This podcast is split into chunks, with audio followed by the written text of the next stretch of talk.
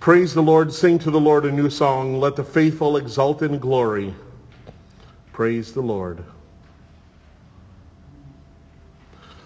All Saints Sunday is a day to remember.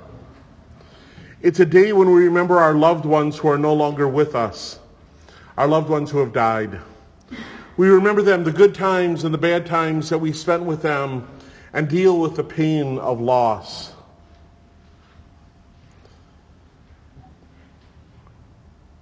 We remember them and we realize that we feel the pain of not being able to have new memories with them.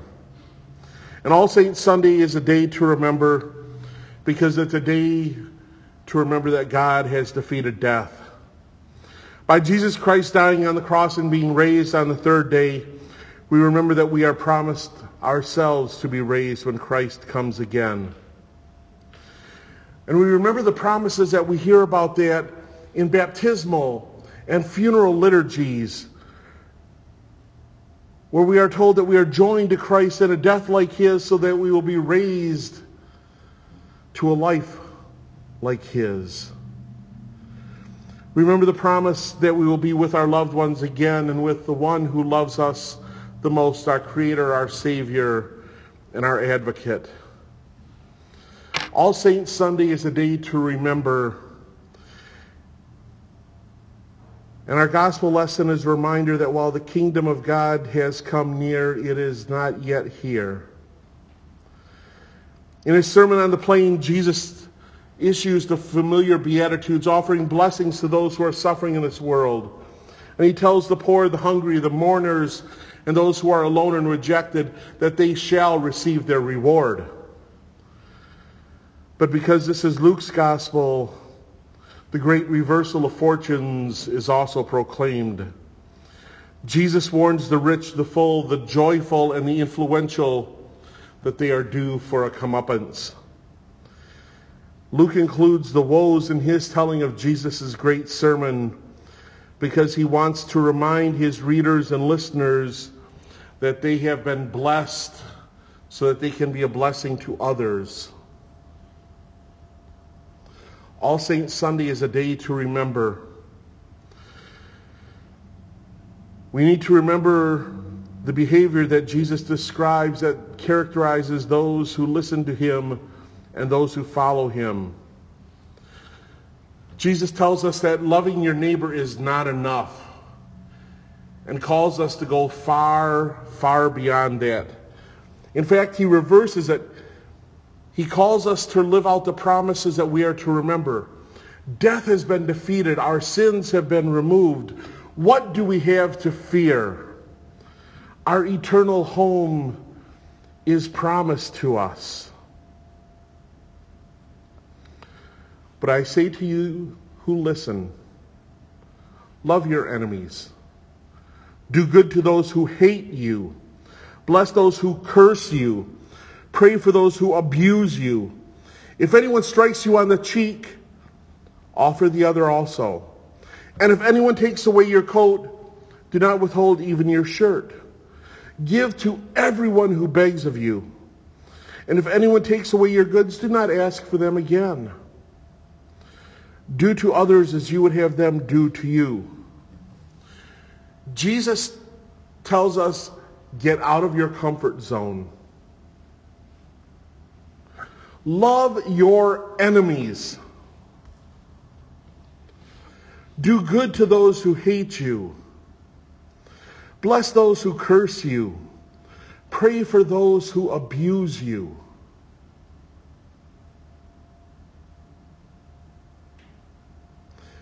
That's not what we hear from many of our leaders and those who want to be leaders. Some of them who some of them call those who would challenge their authority call them scum, animals, unpatriotic, fake, not human. There are some who do not know how to unite but only know how to divide. And for them, Jesus calls us to not only be better but to do better. We're to love them. We are to do good for them. And even though we will be hated and mocked and cursed for doing so, we are to pray for those who would hurt us or try to hurt us. Jesus is calling us to challenge those who are against us. When Jesus says, if anyone strikes you on the cheek, offer the other also. And from anyone who takes from you your coat, do not withhold even your shirt. That had real world implications in his time. Because if somebody struck you on the cheek, they backhanded you. They hit you and did not even look at you. But if you turn and offer them the other cheek, you are looking them right in the eye.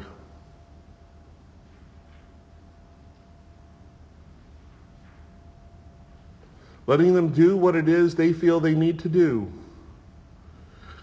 but letting them know that you are allowing this to happen. And the coat that Jesus says if somebody wants to take, well, at that time, your coat was your blanket. And if somebody took your coat from you, took that outer wrap, all that you had left on was a shirt, which was your underwear. And Jesus says if they take your coat and blanket, give them your underwear too. And let them realize that they're taking all that you have and you are giving it to them. Jesus isn't telling his followers to be weak or to be soft. He's calling us to defy the powers of the world and the way that things are. Jesus says loving only those who love you isn't enough. Anyone can do that. We must love those who don't love us. And it's not that we do this just because Christ commands us to do so, because doing anything else leads to death and destruction. Returning hate for hate and hurt for hurt only creates more hate and more hurt. And the cycle of hate and violence must be broken. And our Lord and Savior commands us to be the ones who break that cycle. And this work is not that which makes us saints. This is the work that we are called to do, that we are commanded to do, because we have already been claimed as a saint. We are justified in God's eyes because Jesus has claimed us as being justified. We remember this gift of grace when we do the difficult we have been saved so that we can serve. We have been forgiven so that we can give. And here Jesus is reminding us that to love all and to serve all includes those people who we really don't want to.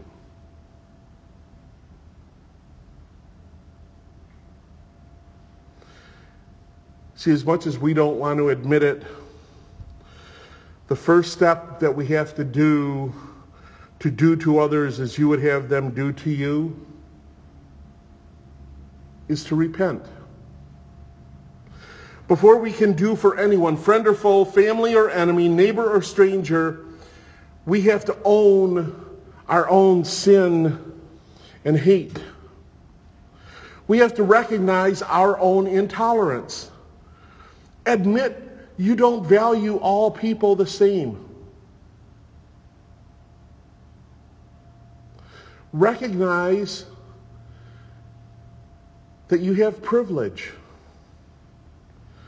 Admit that there are advantages to being white. Admit that there are advantages to being male. Admit that there are advantages to being economically well off Admit that there are advantages to living in this country for all of its flaws and failures. and then repent. Stop how you've been acting. Stop how you've been thinking. Realize what it is you've turned away from. Realize the path that you've strayed from. Do to others as you would have them do to you means that you have to think of how you would feel if you weren't welcomed or accepted or tolerated.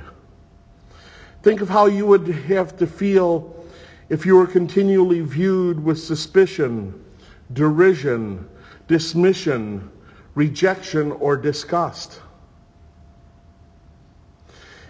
If we want God to accept us, forgive us, and love us, if we want to be in that number when the Lord in glory comes, why do we demand change from others and not ourselves?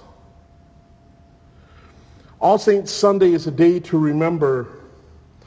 We remember that we are saints not because of what we do or have done, because of, but we are because of what Christ has done for us.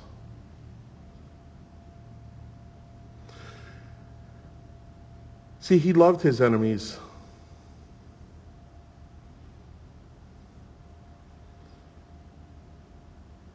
He gave his life for those who had rejected him and denied him and turned away from him and despised him and hated him.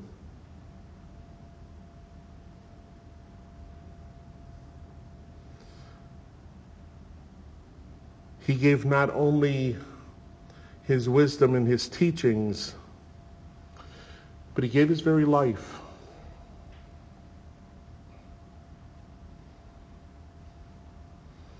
We are called to remember this and to do to others as Christ has already done for us.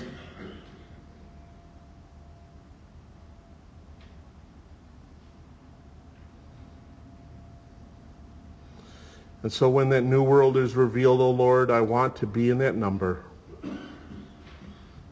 when the new world is revealed. Amen.